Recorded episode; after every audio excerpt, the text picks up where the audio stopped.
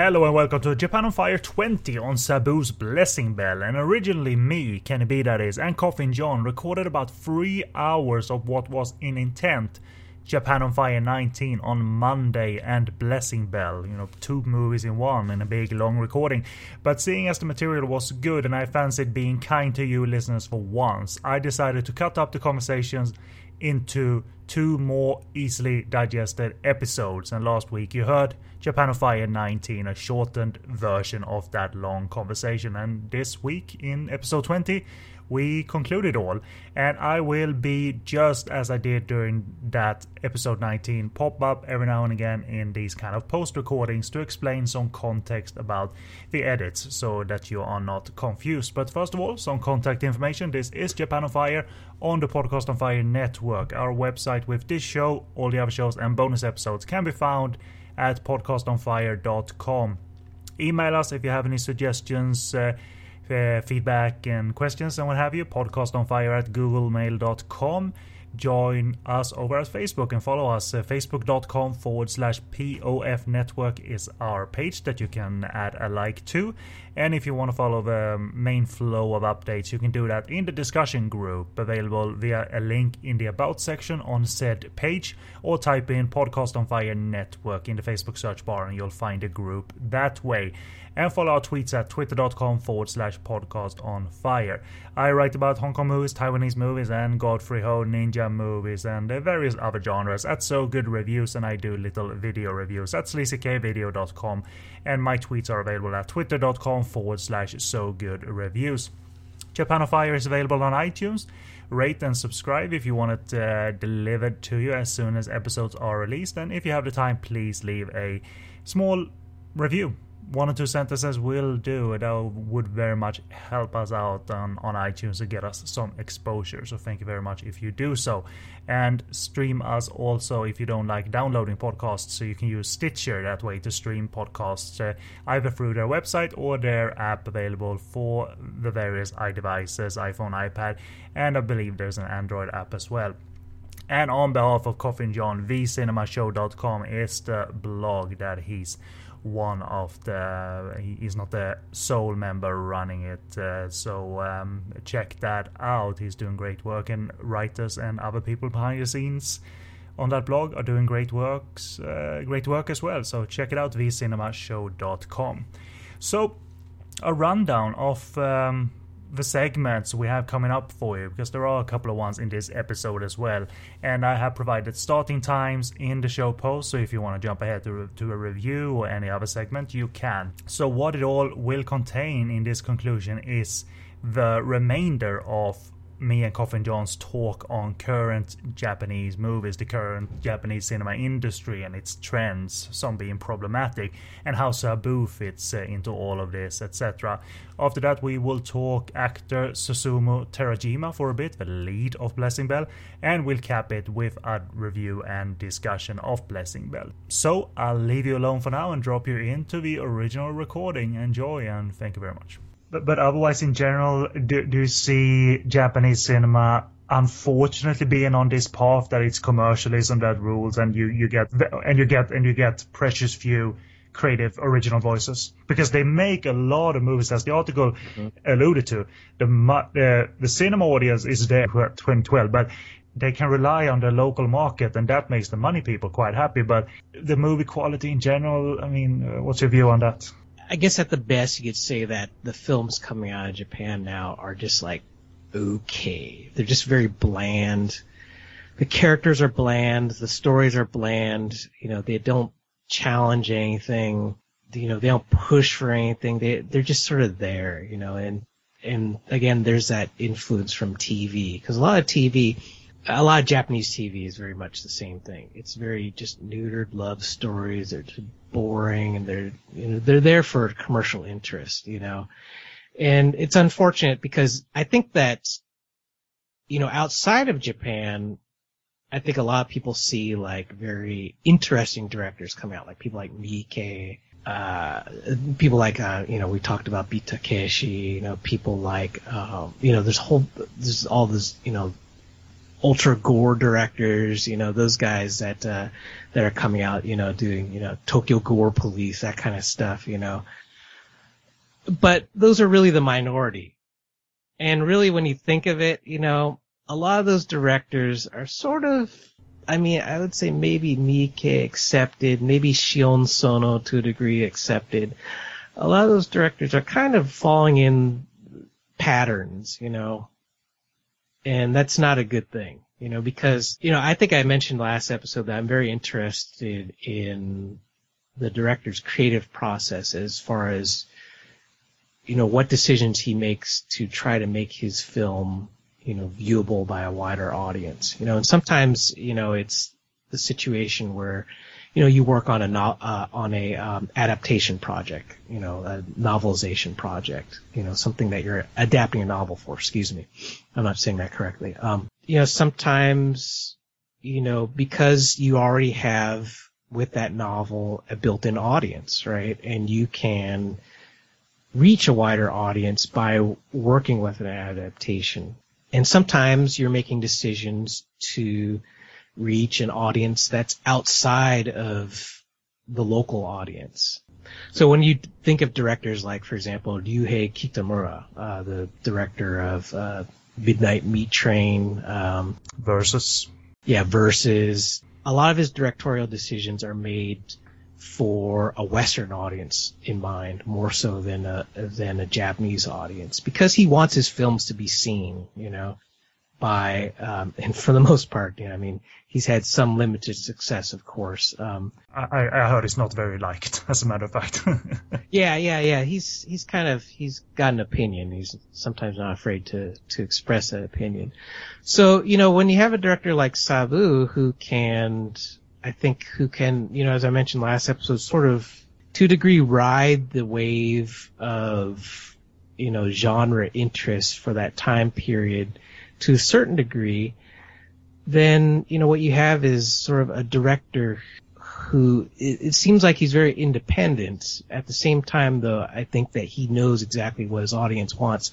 But then at the same time, because he knows what his audience wants, he's able to subvert those expectations. Mm-hmm. Um, you know, I think that you know, you know, the films that we've talked to to about up to this point, I guess by the end of this episode, we see a lot of you know genre subversion and a lot of um, defying of, of expectation. That's why a, lot of his films fall under the I think the comedy category because that's what comedy is really, right? I mean, it's it's subversion of expectation. But back to you know the Japanese uh, film industry in general. Yes, it, it is very bland. It is very neutered. And I think it's really good to see a director like Sabu who addresses that issue, but doesn't necessarily fight you know, fight the powers that be, so to speak, but sort of knows how to work within that system. And uh, yeah, yeah, you yeah you can't be this uh, screaming teenager about it, and uh, rather you you have to okay if you know you can see that as a challenge. Like how can I have my voice heard without it being immediately squashed by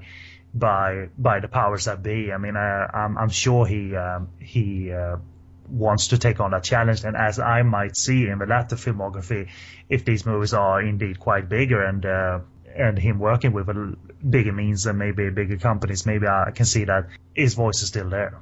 Uh, but uh, I, I, have no like even perception of how, how his movies were um, received at that time, which is the discovery process uh, for for me actually. So um, I think in fact I, something just came to mind is that you know a career trajectory that of his uh, his career tra- trajectory is is in ways kind of similar to Sogo Ishii. I know Sogo Ishii, he's also a kind of a director that sort of worked within the system, but he did so by sort of working outside the system first. But I think that because of the energy of his films, um, he was able to gain the notoriety that got him uh, the projects that he's working on today. And that's a little different from Sabu because Sabu seems like he's worked within the system from the beginning to a certain degree. But I kind of feel that they're very similar in that they have that sort of punk attitude, but they don't necessarily flaunt it. They just know how to to use that attitude within the system to get what they need to get done to the degree that you know they're satisfied with the the work that they're putting out and it's a it's interesting also to um, to hear that that uh, that that you perceive it that way, and also to hear Sabu talk of it himself, how it, it, these quotes may come off as a little bit of uh, "I hate everything," but in 2007 he did talk of uh, also maybe the reality in general of what he sees. Um, but uh, regardless, he uh, was um, interviewed by CinemaStrikesBack.com in 2007 at the Brussels um, Film Festival. I believe he was a part of a part of the jury. I believe. Yeah, I think that was a, maybe it's their uh, Fantastic Film Festival over there. Yes, I think so. And he was talking about you know the big companies work and how kind of projects can get off the ground. So uh, uh, this is a fairly long quote, but regardless, uh, uh, quote: We have the TV stations and big distribution companies like Toho who bring all these manga that they want to turn into films because they think that's how they can get big hits. Often they also target films to teenage audiences or make kids movies. They bring me these things and say, "We really like your style, so why don't you do this?" And then I ask them what is it you like about my style? And they are never really able to answer. So I really started to feel out of grace in Japan, and I felt like there was no longer any point in my uh, being there, in me being there that's why I accepted this opportunity to go to uh, Germany for six months. Again, this is in 2007. And at the moment, there is a project in Germany I have been offered, and I'm still waiting for the go ahead to see if it can happen or not. And I hope the answer comes soon because otherwise, my time in Germany will be up, and I'll have to go back to Japan and make a film version of some stupid manga or something. Which is kind of funny because that's sort of what ended up happening. But yeah, yeah, yeah. So I mean, it's in in the moment thing, and it's uh, you know uh, you have every right to change your mind. It's not like he's telling everybody to go you know f themselves. But uh, there, was some clear frustration, you know, seven years back at least. Furthermore, um, to continue, his uh, he elaborated a little bit on this on this manga adaptations and what have you. So quote, I think an anime should be left to animate people. I started acting when I was 20 and became a director when I was 30. Now it's been some 10 years more. The reason why I changed from acting to directing was that I was extremely dissatisfied with the way directors and producers were handling certain projects. You would get a script that wasn't very interesting. There were ways of making it interesting if you'd only put in a little effort but they refused to put in any efforts. I was getting more and more frustrated on set. And I thought, if that's the case, I better write my own stuff and direct my own films. And now I'm again at this sort of turning point where I feel that in Japan I'm surrounded by these producers who just bring these manga and just rely on the talent of the manga artist and don't make any effort themselves to make interesting film fare. That's why I feel very pissed off at the film business in Japan. End quote. And uh, if his mind has changed uh, over the years, uh, I'm sure to a degree, but uh, um, um, you know, this seems like a very real, very real train of thought considering the article that we got just yesterday or two days ago. You know, not necessarily that they need to be defended, but you know, when you think of like producers, their job is to watch the bottom line. It's to make sure that a project, not a film, a project comes in, hopefully, uh, you know, within budget, or if it's, you know, outside budget, that doesn't go crazy at least, that it's on time and that it makes money. And whether that's, you know, through the marketing, whether it's through the existing license of the product, you know, again, thinking of manga or video games or whatever license that the film might be drawing from. You know, that's, that's what they're trained to do. You know, they're not trained to read a script. They're not trained to develop characters. They're not trained to understand the process. They're trained to make sure that process works within the confines of their, you know, of what their commercial interests are, you know, if it's a, again a sponsor or whatever, and within their budget and time allotment, you know. So, I mean, you know, again, it's that, it's that it's that intersection of art and commerce. You know, sure, you know, there are, there are luckily a lot of people who understand both sides, you know, both on the artistic side and the commercial side. They have to figure out how to work with one another. And to a degree, of course, unfortunately, you know, in our society, you know, money is king, you know, and money talks still. And, you know, because of that, well, whoever has the money has the upper hand and that is of course the commercial interest. So, you know, as an artist, you know, if you, if you're not going to go totally independent and totally, you know, against, you know, the system, great examples of,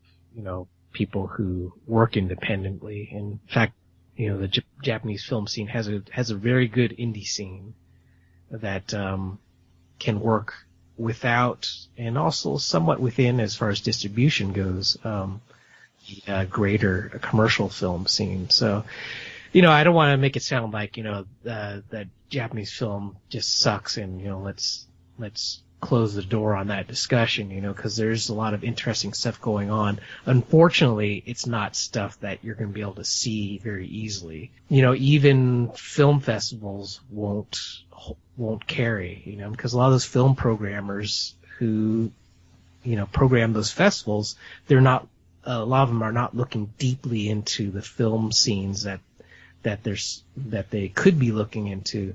You know, they're just looking into you know what's pretty easy to get. You know, oh, you know, Beat Takeshi has a new film out. Well, that's instantly on the bill. You know, you have to be a really ardent, eager film fan, film viewer, film programmer to find these, you know, rare gems, you know, and that's why I think you've got distribution companies like uh, uh, Third Window uh, Pictures in the UK. You know, Adam Torel, who's the owner there, he um, he really can find some of these really rare small indie gems and you know give them distribution abroad.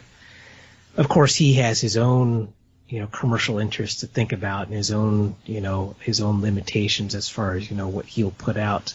You know he's not going to put out probably every little you know indie you know gem in the rough that's out there. He's got to think about you know keeping his distribution company afloat. So he has to make a certain x amount of money per release et cetera et cetera et cetera. Mm-hmm. but still you know there are those forces out there who are you know thank god are trying to champion you know these indie and up and coming directors.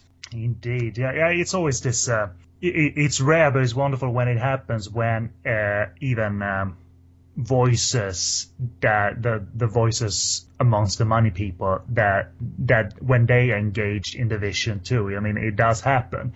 Uh, mm-hmm. but but and but it's not like it's a 50-50 divide it seems uh, but uh, you know uh, no, as, as you wisely pointed out it's uh, we're, we're not trying to paint it as you know hellish and 100% dark times for Japanese cinema but this is an aspect that is um, that is to be noted again if you're really interested in seeing stuff that's outside the mainstream is really you have to really dig you know I mean how apt uh, how apt are you at digging personally? I mean, do, do you have like the pulse on the indie stuff, or do you follow like, for instance, Third Windows output and their acquisitions to, to, to kind of find out?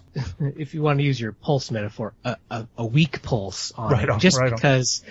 I mean, I have a decent number of you know connections, you know, which is nice, and you know they will recommend stuff or they'll mention stuff that's interesting and a lot of times it's kind of the waiting game. You know, it's like you have to either wait to see if it gets if that particular item gets put in a festival or a special screening, or you know sometimes you just have to wait until it it hits the uh, the torrent um, the torrents before you can actually get it. Mm-hmm. You know, but I wouldn't say I, I'm as much of an eager film Japanese film fan as I used to be, just because you know I have my own life to take care of, you know my own interests to take care of. I guess if I use if I extend that metaphor, so you know I don't exactly have the time to dig as much as I used to, but um, you know still I'll find you know those, those little things that people recommend or those things that just happen by chance to to see, and you know. You you you you have an you have an advantage too of not being 100% reliant on the fact that it needs to be translated into English either because you yourself know Japanese and your and your wife and your wife is Japanese too, so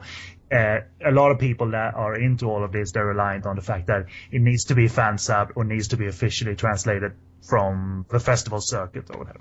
Yeah, that's a big help because, uh, you know, when I was in Japan, I was hanging out with uh, film friends, you know, and this sounds like I'm bragging. This is, if anything, just a small, humble brag, you know.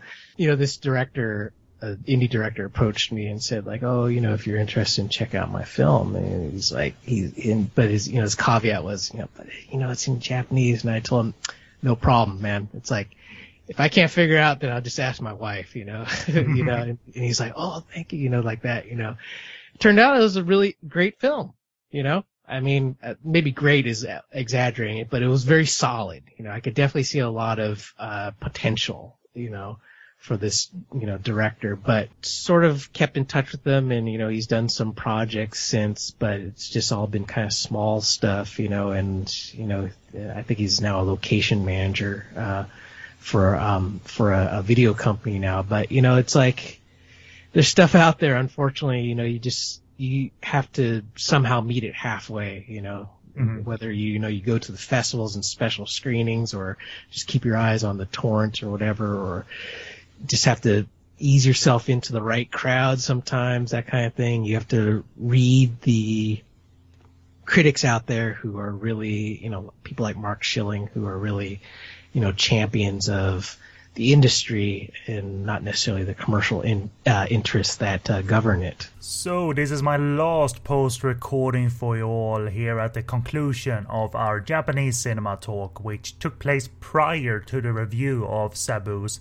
Monday in the original recording. So, now it's simply time to fast forward to us coming out of our music break or intended music break. There won't be any music in between here and the rest of the show, including the original sign off, will be uh, playing out for you now. It will be the final part of the long recording between me and Coffin John that will occupy the rest of the show. And I hope these post snippets helped clarify some things and that uh, two shorter episodes were indeed a better, more easily digested uh, time and choice uh, for you all. So uh, enjoy the rest of the show and thank you very much. Welcome back, and this is our review of Blessing Bell from 2002 and plot from IMDb user Kazan.Bundy.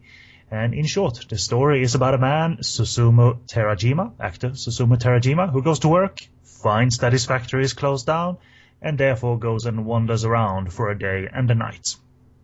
That's it. It's, it's very fair. Again, a very episodic film that can only be described very simply in one sentence. Mm-hmm. And um, a little bit of background uh, in an interview again with CinemaStrikesBack.com conducted at the Brussels International Film Festival in 2007, Sabu was asked about Blessing Bell, and uh, the interviewer got a brace, basic breakdown of how it came about. So, quote, my films always had the same main character played by Shinichi Tsutsumi, and I was always using the same pattern of people on the run. At that time, uh, well, I already often was asked, why do you make these films with people who are running all the time and always with the same actor? So I thought, okay, if I continue doing this, my filmmaking will become too limited. So that's why I decided to switch to a different main actor. Terajima had already been appearing in my other films in smaller parts, and for this film in particular, I liked the way his face looked when he gets really angry. It's like he's a contemporary version of Ken Takakura in that sense, so I thought he would be extremely good for that part. End quote. I don't think he's very. I mean, he's angry in other movies. He's certainly not angry in this one. You know, he's uh, more like uh, a little bit slightly worried at times. Yeah, a little worried, a little bothered a little contemplative. But I'm sure, uh, you know, uh, Susumu Terajima has been big in other movies, you know, really acting it up and really being menacing too. Uh, in Monday, he plays one of the Yakuza's uh, at gunpoint, uh, who thinks that as long as we laugh, he won't shoot us. uh,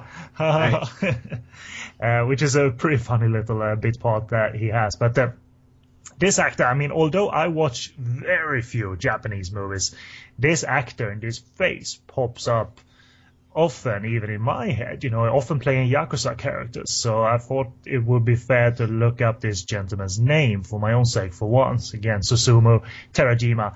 Uh, but that's kind of the role that he's known for in my head, but that's not the role for Blessing Bell. You know, it's very, very different. So I, I thought we'd just give a basic background on him. I mean, there's not a whole lot in English anyway uh, on this actor, who is a veteran and frequent character actor of around 80 plus movies, TV, commercial.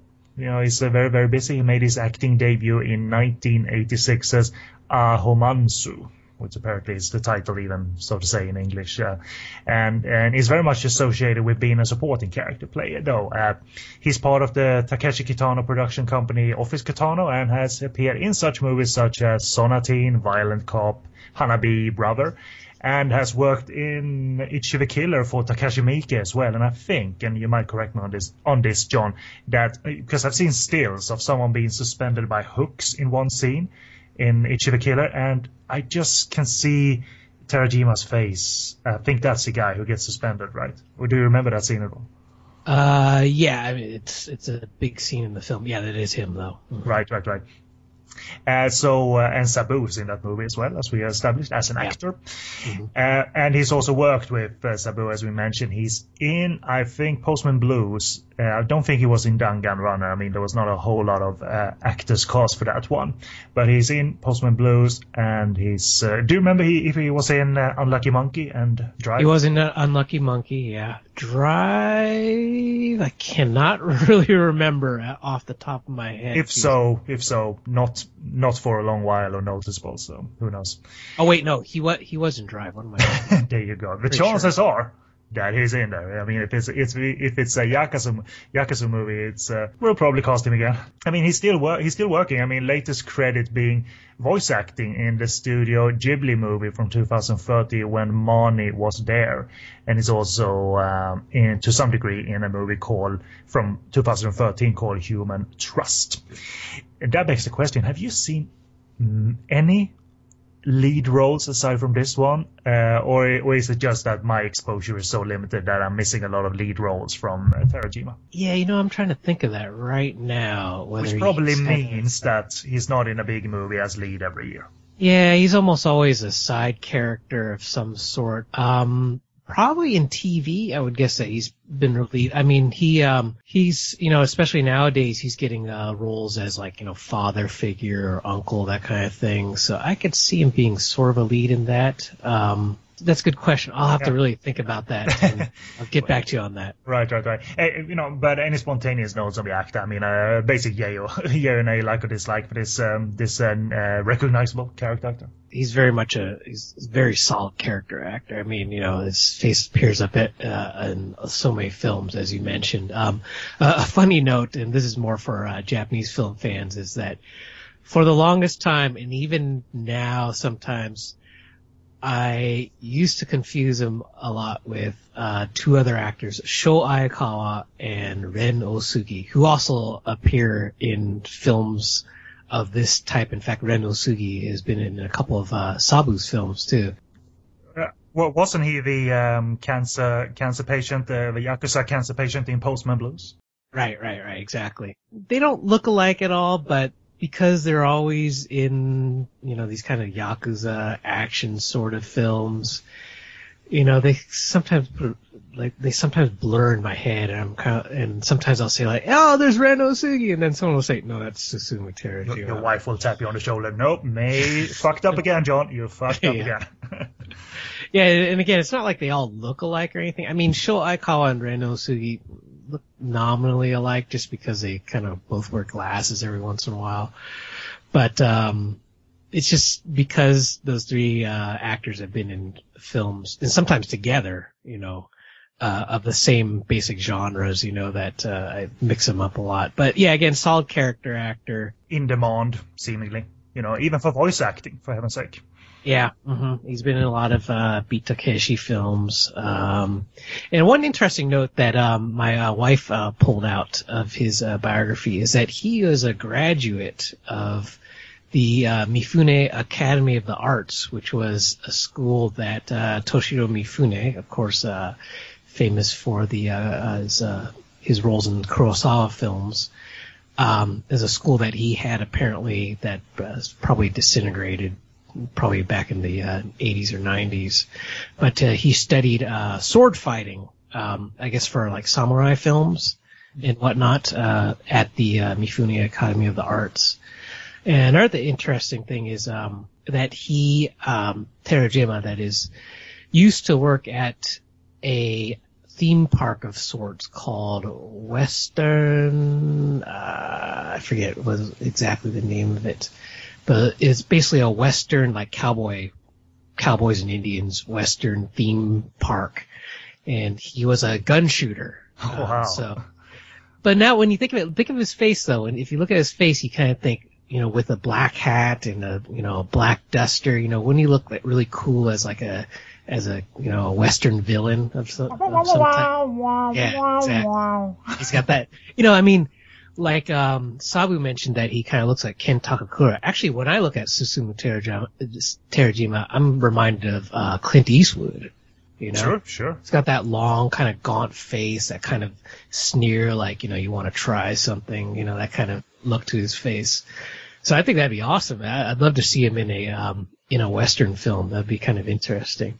Did Mike cast him in his Western, Sukiyaki Western, whatever it was called? Or he wasn't Oh, in that? Yasuki Jungo, right? Yeah. Yeah. Um, I don't remember, but let me check. You know, again, he could have had like a um, a side role in it because most of the principals were um, younger people, so probably not. But that would have been awesome if he would have been in there. I mean, he probably would have stolen the show. But um, and by the way, the name of the theme park. Um, not that it's really all that important because I think it's no longer in existence. Uh, the name of the theme park was Western Mura, which means basically Western Town.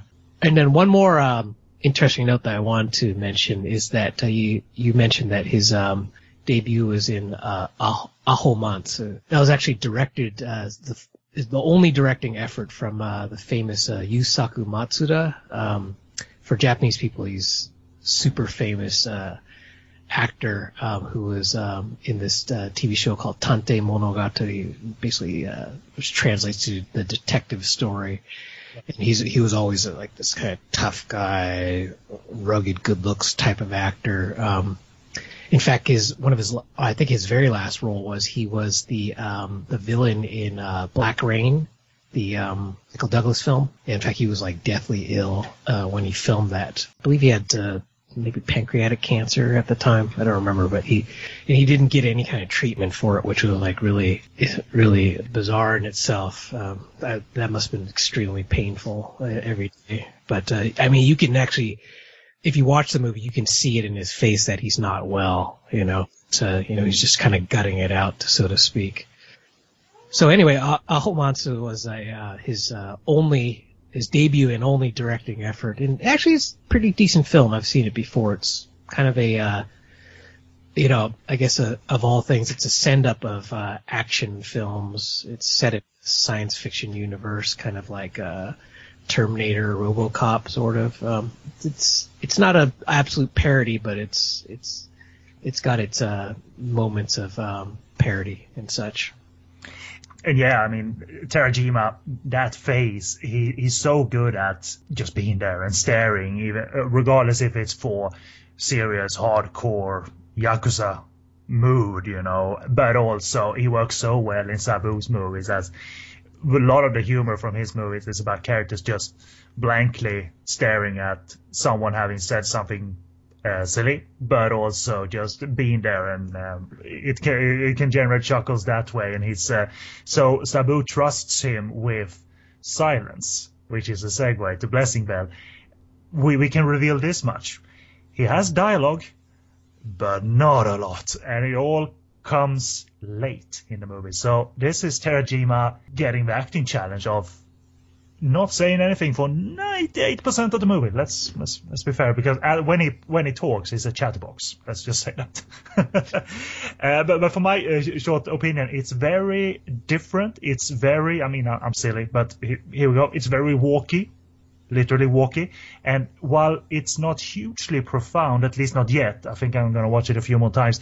It's definitely intriguing and presents this welcome challenge for me as a viewer of Sabu's works because it has less humor and it has more mature themes. It requires me anyway to sit down and focus quite intensely on it. What Sabu is communicating through this walk from one point to and walk to one point and walk back. Uh, because uh, we can we can say that much. It's uh, it's uh, he walks not backwards, but he walks back. He, he retraces steps that he's made during the movie. So, uh, but what about you, John? Uh, for if in short, first, you know, I like or dislike for Blessing Bell.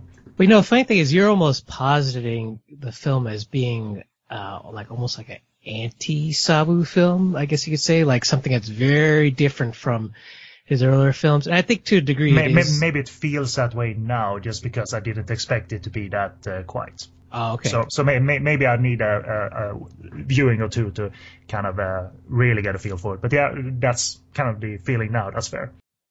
Well, I mean, in in a way, you're kind of correct because I think that the humor in the film, and there is humor, it's a little more muted. You know, obviously, you know, part of the film is uh, the uh, Terajima's character has lost his job, so that's sort of already kind of puts a downer on the film to a degree. But there's enough quirky moments and uh, humor to it where I'd almost say that instead of calling this an anti-Sabu film, it's almost like a Sabu film in slow motion, you know? Where, you know, of course, there's no running, there's walking, but even the humor, the humor is not like as zany as, let's say, Monday was, you know, or it's, even though, you know, in certain parts there was sort of like this, like you said, like with the, uh, the uh, business card sequence where it's a little more confident in that it's, the humor is a little more muted.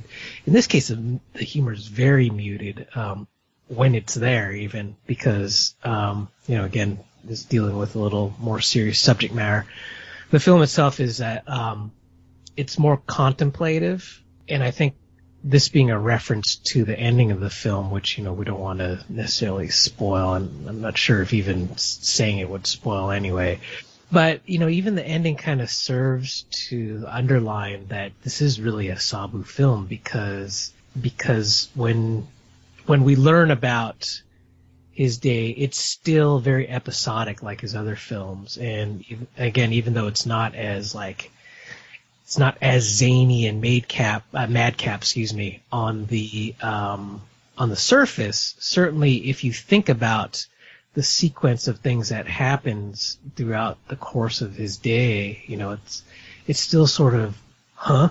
You know, like, wow. okay. I think still the biggest laugh comes right about the end when at one point sort of the events are recapped verbally. Exactly. That's what I. That's what I'm referring to. Yeah, it's that. But, but but but you're right. I love the ordinary, real feel of it because it's it's already presenting. Because I didn't know anything of it, I, I like this type of challenge.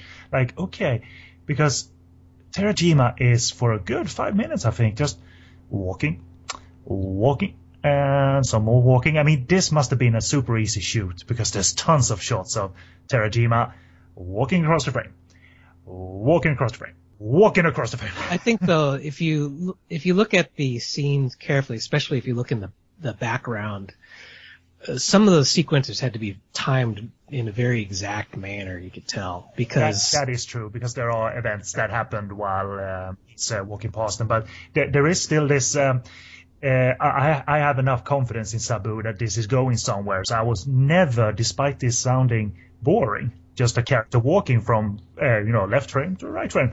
It isn't. I mean, there, there is something intriguing here about why we we get, I think, not for exposition, but we get through flashes of uh, protesting workers that he he's presumably working at this industrial site, this factory, and uh, that he has lost his job and he's walking away from it. You know, his fellow workers, I think, are still protesting and uh, making a fuss about it, but this guy is either walking home or five, ten, ten minutes in, we, re- we realize that he's not walking home and he is gonna encounter, you know, tons of characters in his day and really tons of uh, death, which makes I don't know if it's if it's this that makes the movie uh, more of a thought thoughtful piece, but regardless what it is, um, because I, I'm I'm I'm try I'm kind of struggling to firmly verbalize exactly.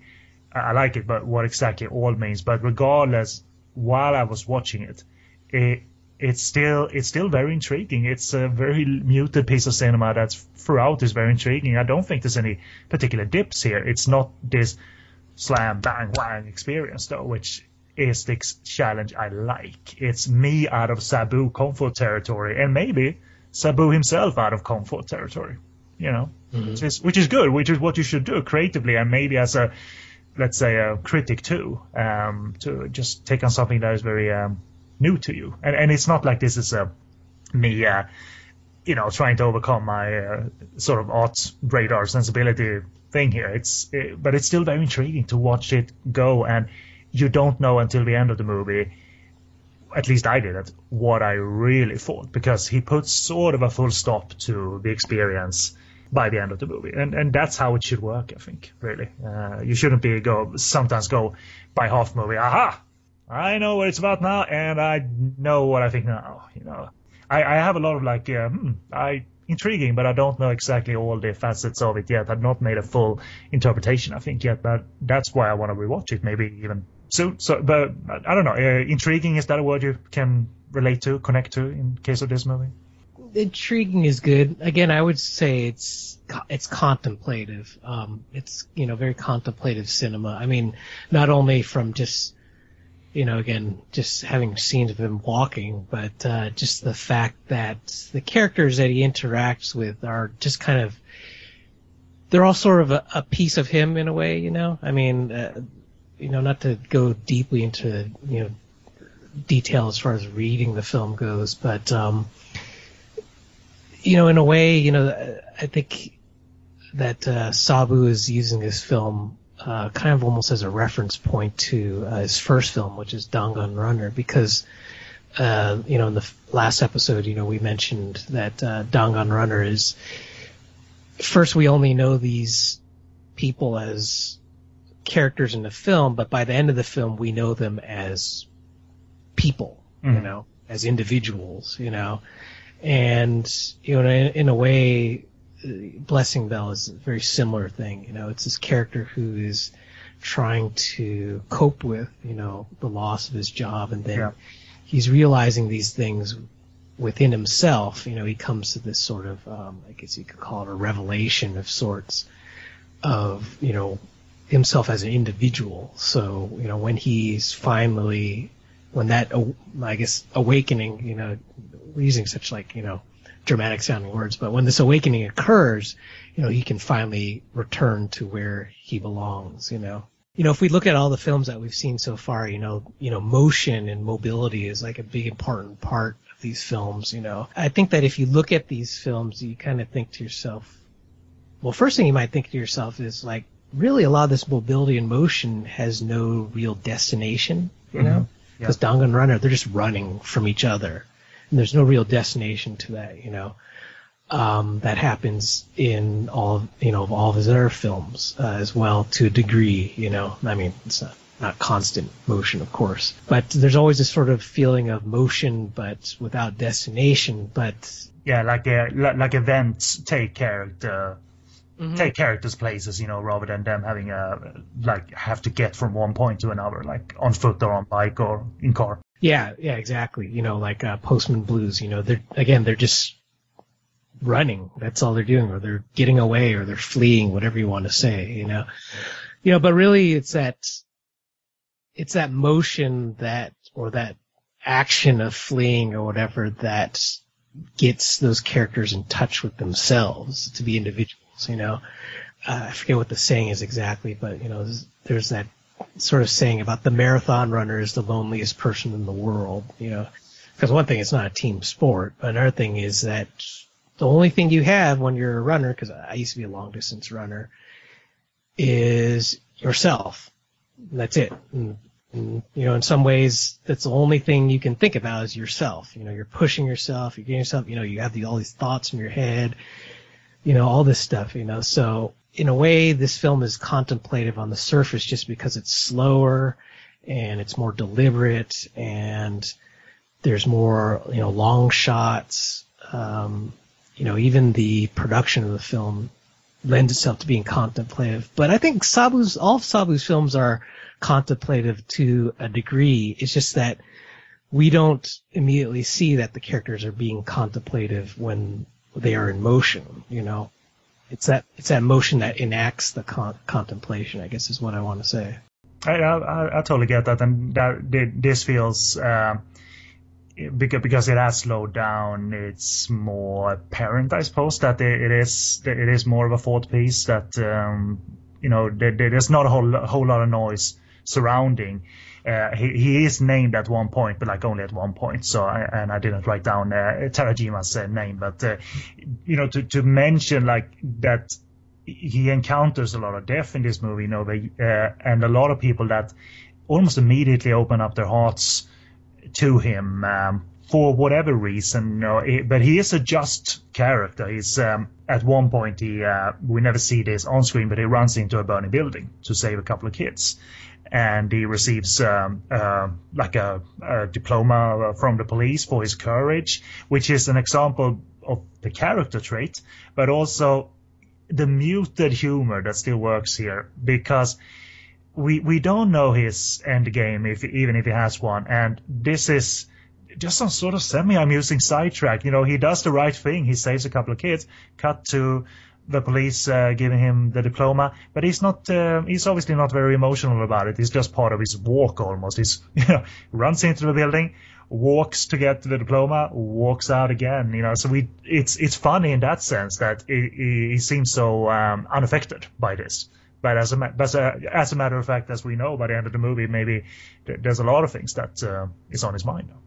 Well, if you contrast that with the scenes that sort of bookmark that scene, is that you know the in the first scene, you know, he just happens to be, you know, like sitting out in the field thinking when there's a Yakuza guy who's out there and, and it turns out that it, I guess it appears that the Yakuza guy has committed suicide, but then, you know, just at the moment where we discover this, that, um, police officer happens to bicycle by and then sees the dead body and Terajima's character is just sitting there and, you know, puts two and two together that, hey, this was probably a murder, you know? And, and, and, and it's not the type of character that will go like, oh, no, no, not me, officer. I was just sitting right, here. I was just sitting right. here. No, no, no. That, that's not his. He'll just accept it, you know? And, and, and the cutting, therefore, the editing using this kind of droll humor is very uh, splendid when it works because it cuts to them just looking at each other, looking at the corpse, cut to him sitting in jail and not being very emotional about it either. He's just he's just still at that point because he can't go anywhere.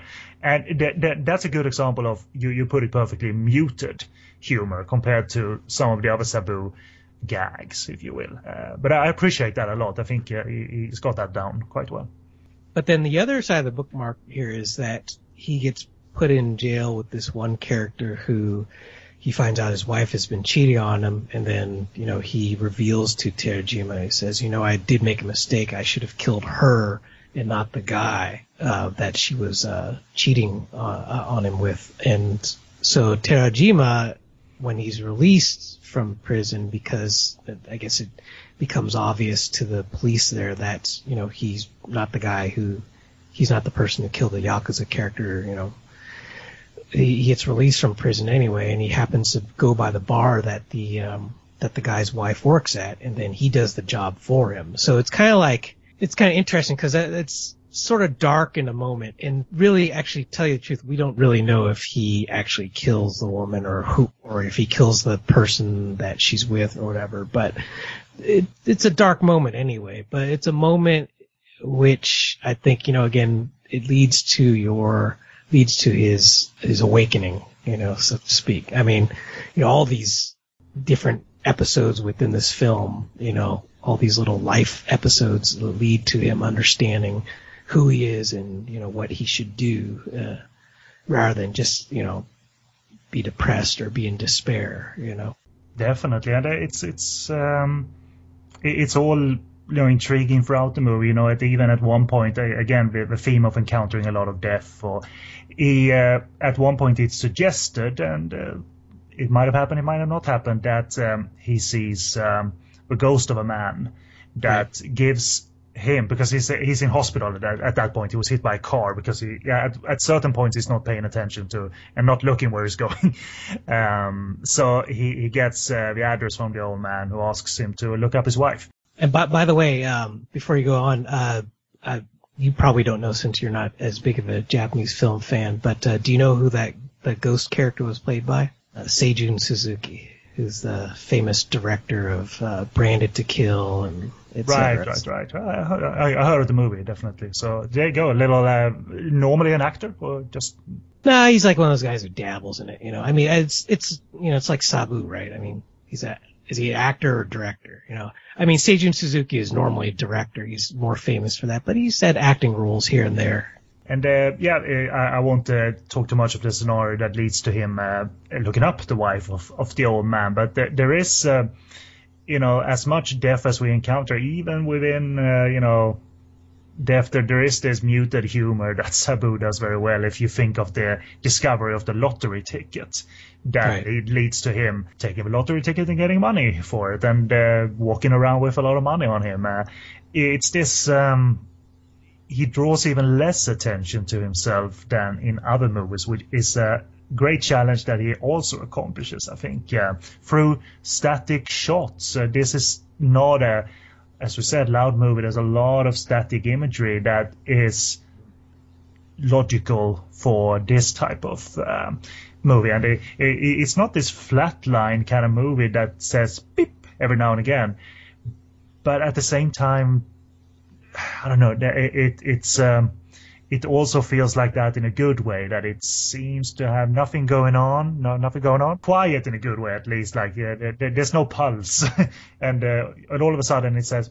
I don't know. It, it's it's difficult to put in words if you're if uh, you're, you're unfamiliar with the movie, but uh, it's the dips into humor are that, that doesn't um, break the intended serious mood here either. It's uh, very deliberately and very carefully placed, I would say. Um, mm-hmm. like, uh, I can only think of two, three points where there's very, you know, clearly uh, designed as comedy. You know what what this film is, and I don't know, maybe Sabu, you know, being kind of a humorist himself, maybe he did this intentionally, but this is the kind of film that film critics look at of a director's uh, and you know look at their filmography and say this is the film in which he matured as a director you know because it's again it's more contemplative there's more you know like you said there's it's there's more staticity to it. You know it's that kind of film that critics will kind of latch onto and and just say like this is the point where he really changed. And you know that's that's with me saying earlier of course that you know if you were to break up uh, Sabu's films into, let's say, um, into time periods, you know, you could say that this is more of this contemplative time period. Mm-hmm. So I don't, you know, again, I don't know, maybe, you know, that quote that you, that you uh, mentioned of Sabu's earlier where he said like, oh, I didn't want to be you know, I didn't want to be uh, stuck in a rut, stuck in a rut, so to speak, in you know this particular kind of film. I almost kind of feel like maybe just as a joke, you know, he made this to be more of like this is like maybe he was conscious of of producing this film to make it seem like he's more a more mature film director, and you know, like it's almost like you have a um, like a list of sorts of things you want to have in your film to make you seem more mature. You know, it's like, okay, character who doesn't talk, um, you know, brooding, there's, there's more walking, you know, it's like he's ticking all these, all these different uh, things he should put in this film to make him seem, to make him seem mature and all the while thinking to himself, well, this is, you know, this is kind of my joke to the critics. But that's probably just I know that's probably being far fetched. Yeah, it's funny to think about anyway. I, I agree. I, I, mean, I would love for him to come out like officially, like tomorrow. Like, remember Blessing Bell? Total gag. I'm a I'm the type person. I think a lot of people do this. You know, to read intention too much into things. You know, but it, it would be funny, like you said, if that were to happen. You know, it's like, got you guys. Yeah, exactly. I think Monday is more of uh, like this is probably part part uh, him just joking around. Uh, uh, it's not a serious like commentary on alcoholism and gun control or something like that. But uh, hey, who knows? Um, but but it feels a little bit too real and uh, too actual, actually, you know, poignant and even emotional to to be a full on gag. But, but hey. I would still respect him for it if if he said it, and and, and yeah, there is some. I mean, I'm not I don't have many more notes, but there is you know some serenity and some realization that he handles well too. You know, it's um, at one point, you know, closer to the ending of the movie, he reaches his um, end point because um, well, we can say this: he falls into a hole. You know, again, not looking where it's going. So it's like it's it's borderlining on slapstick in a wonderful way. But uh, yeah, there is. Uh, you know, awakening, literally. You know, and he uh, he goes back, and uh, I won't spoil literally what happens and uh, all what all the points on his journey are. But the, if I could just mention one more time about you know maybe this is all an elaborate joke. Actually, though, la- that point where he he wakes up the next morning, you know, mm-hmm. and we see the sun, you know, silhouetted on the back of uh, Terajima's character's head. That was a point where I thought this is a really beautiful image, but you know what? I wonder if he put this in as like a, an elaborate like art art film gag, you know, like almost like a parody of an art film. You know, it's like it is a beautiful image, but does it does it serve for its beauty or does it serve to have like some sort of humorous effect? You know. Yeah. So you know, again, that's probably just me way overreading into, you know. It's fun. It's fun though. It's, it's fun yeah. to look at it that way. It welcomes that without it kind of uh, disrupting or destroying your, you know, personal grade of the movie. or anything. it's like, uh, it's uh, it's fun. It, uh, rather than just looking at it in a like interpreting all as gloomy. It's fun though to kind of try and extract. Hmm, winking. He's winking at me. You know. Right.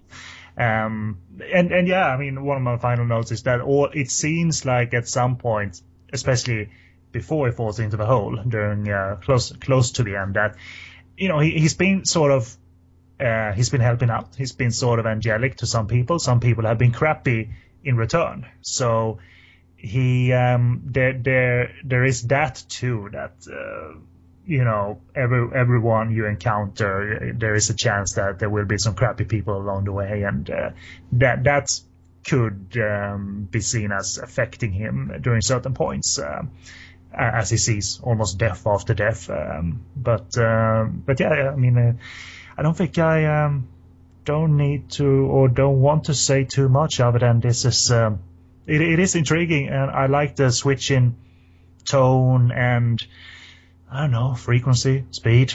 you know, it's a walking movie, and not a running movie, not a bike movie, not a car movie, and uh, it, it's it's a very welcome development, and I want to check it out quite soon again. It's interested me to that degree, and maybe I will find it hugely profound, or maybe I will, uh, will find it, you know, as I did now, intriguing, kind of funny.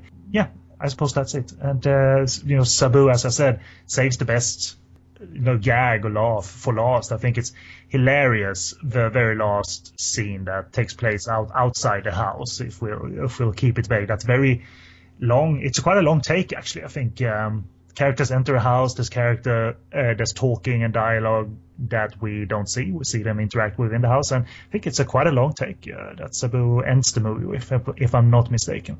Yeah, it is, yeah, at least a couple minutes long, yeah. And uh, obviously, you know, on a technical, if you look at it from a technical angle, because his characters are not on screen, if they fucked up, you know, their dialogue within uh, within uh, the, the, the little house, obviously they can redo it easily afterwards. So maybe not, more than maybe not a huge challenge, but. Uh, that, that was, by the way, the only thing I just remembered. I have watched this movie many, many years ago when I got my DVDRs of some of Sabu's movies, mm-hmm. and I only remembered only one thing stood out as familiar to me, and it was the point where we hear the first kind of grunt of Terajima's character that in the subtitles is translated as him saying, yeah. Like, yeah, yeah, dot, dot, dot. And for some reason, I kind of remember him just saying, yeah, uh, looking in the ground and, yeah. I don't know. I don't know why that stuck with me. Why I had that sort of deja vu moment. But uh, I, I think he's wonderful in the movie. I mean, any actor managing to affect to any degree uh, using no dialogue essentially is uh, doing a good job, and his face is expressive. It really is, and um, right. so so it's even if he didn't get a lead role for a number of years after this point. You know, he took this chance and ran with it uh, quite well, and I hope he got some good notices at the time because he, he, he deserved it, definitely. Uh, so that's really the end of my notes, buddy. I recommend it. Um, so uh, curious about Sabu, this should be included, I think, uh, to see a different side and a different uh, frequency and, and speed. And um, and uh, I don't know where he can go from this point. You know, I don't know the filmography after this. I mean, what are they going to do next? Go on an airplane? Zombie films, maybe. right. Yeah. Well, maybe he wonder if he does uh, walking zombies or running zombies. Hmm. Well, you know, the funny thing is that uh, one of the films I, I mentioned that comes later on in his career, Kani Kosen, is, is set on a ship. So I was about to say, is it an airplane next time or something? but, uh, skateboard, spaceship. you know, yeah. sci-fi movie, but who knows? A witch's room, yes.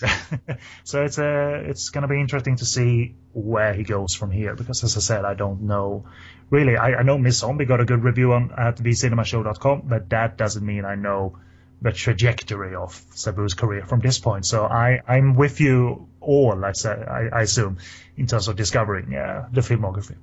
Yeah, that that's the interesting thing about doing a series like this, where we're sort of familiar with some of the, the director's work, and a lot of it we're not. Is that you know we're kind of getting this all in real time. I, I know like there are a lot of people who follow film really closely who, if they listen to this, they'll be like, yeah, yeah, yeah, I've seen all his films before. I already know what he's all about and stuff like that. But you know, but to actually kind of like follow along in this chronicle, chronological manner like we are now, it's it's kind of interesting because you do pick up on a lot of things that you might not pick up on if you had watched these films in actual real time, like when they actually came out, that kind of thing. You know, because that's a little hard because there's a lot more time in between viewings, so you might not catch connections. But we're watching things in a much more compact space, you know, within days and weeks of of um, previous viewings. So, you know, it it could lend a lot to uh, you know uh, interesting discussion. And uh, before I do the availability, is there anything else you want to share?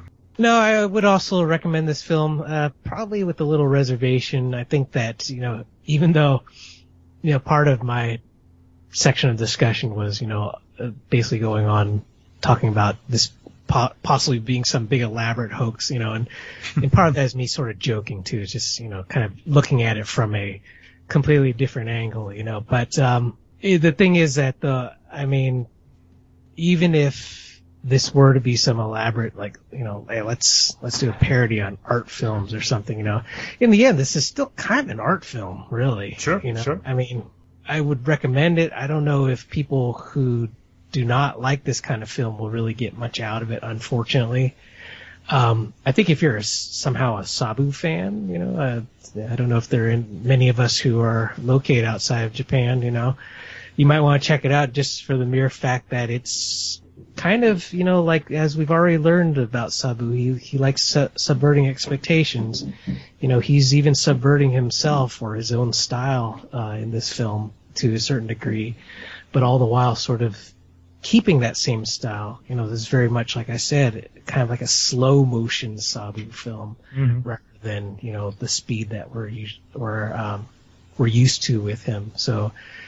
I, w- I would check out if you think you can uh, if you can hack it so to speak. It sounds kind of bad because it sounds like it just sounds you know sounds like you have to be strong or something when it's it's a, it's a, freaking film, you know. Just watch it, right? and short too. I mean, they, it, do, it doesn't extend it for the sake of just um, you know 87 minutes of uh, a lot a lot of walking and some dialogue, and uh, that makes sense, you know. And sorry for the pun, but it it does move along in that 87 minutes. Haha.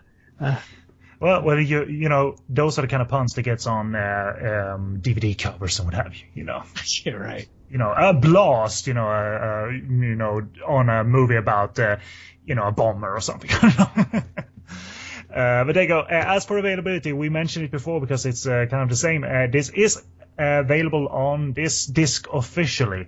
Uh, Rapid Eye Movies in Germany, their double feature uh, with Blessing Bell and Monday on uh, two two DVDs, I presume. It's available on DVD in Germany. It looks to be in print. Uh, no English subtitles if you are in need of that, though. Uh, so, but there is an official DVD, and I'd like to pick it up at some point. Uh, I couldn't find any listing of a um, Japanese DVD, but there is a chance that there was one in the early 2000s. There, there's one. Right. And it seems like they were released kind of then. Uh, not that this was. We know that there were different companies handling the Sabu movies, but it seems like early 2000s was um, sort of release point for some of these anyway. Uh, but again, chances are that that did not have English subtitles. It happens every now and again for movies um, on Japanese DVD that they do get English subtitles. But uh, yeah, it would have to be like prepared for an international market ahead of time, though. Right, right, exactly. And this, you know, international festival play, yeah, but that's as international as it probably is destined to be, you know, uh, at least beforehand. Uh, but I'm sure it got festival play in there. But uh, what I watched, therefore, is again there are bootlegs of it and good bootlegs because they feature, you know, good uh, either existing uh, subtitles that they transcribed from a festival print or um, viewing.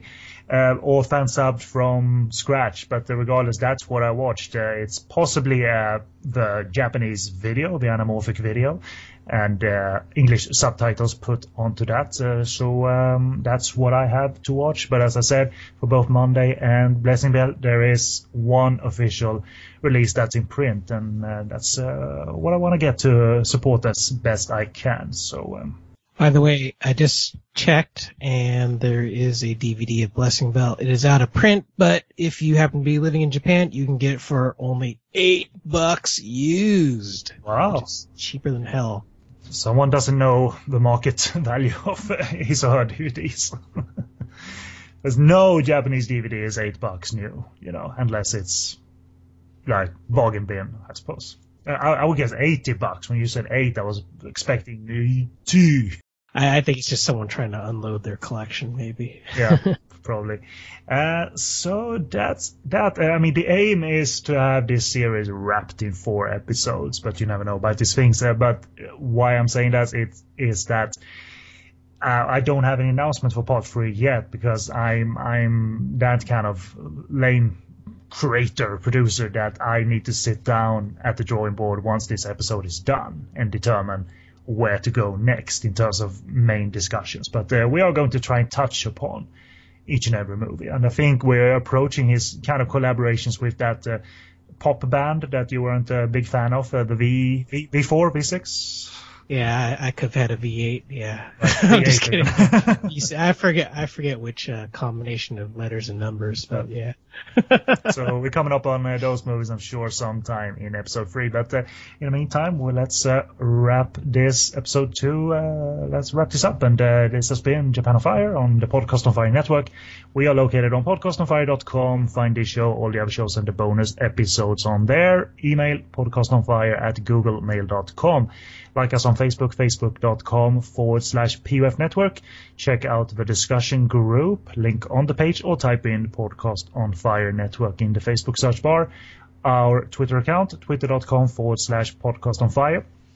I write about Hong Kong movies and Taiwanese movies and ninja movies at sogoodreviews.com and sleazykvideo.com and some adult stuff on there as well. Uh, at twitter.com forward slash so good reviews is my Twitter account. Japan on Fire is on iTunes. Rate and subscribe, and please, if you have the time, leave a small review. One or two sentences will do. Uh, we would love to hear from you. And finally, stream us on Stitcher, the entire network uh, available online. But smoothest way to stream us is through the application available to the iPhone, iPad, or Android. And once you're in, Stitcher, type in Japan on Fire to find us, add us to your favorite lists, and you'll find all the latest uh, latest shows uh, that way. So that's my plugs and your plugs for V Cinema again, John.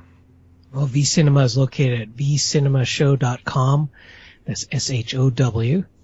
Uh, we're located on Facebook. Just search for V Cinema. I'm sure you're going to find us. And then uh, on Twitter, we are at V Cinema Show. Again, that's S H O W. And uh, again, if you're interested in writing for the blog, or if uh, somehow you're interested in picking up the torch and starting a podcast again, then um, let me know. Just get in contact with me. The email information is located on the blog. Right on. Uh, yeah, so that's us. I've been Kennedy and with me was with me was Coffin John, and we'll be back for episode three. So say bye for now. Bye for now, buddy. See ya. Sayonara.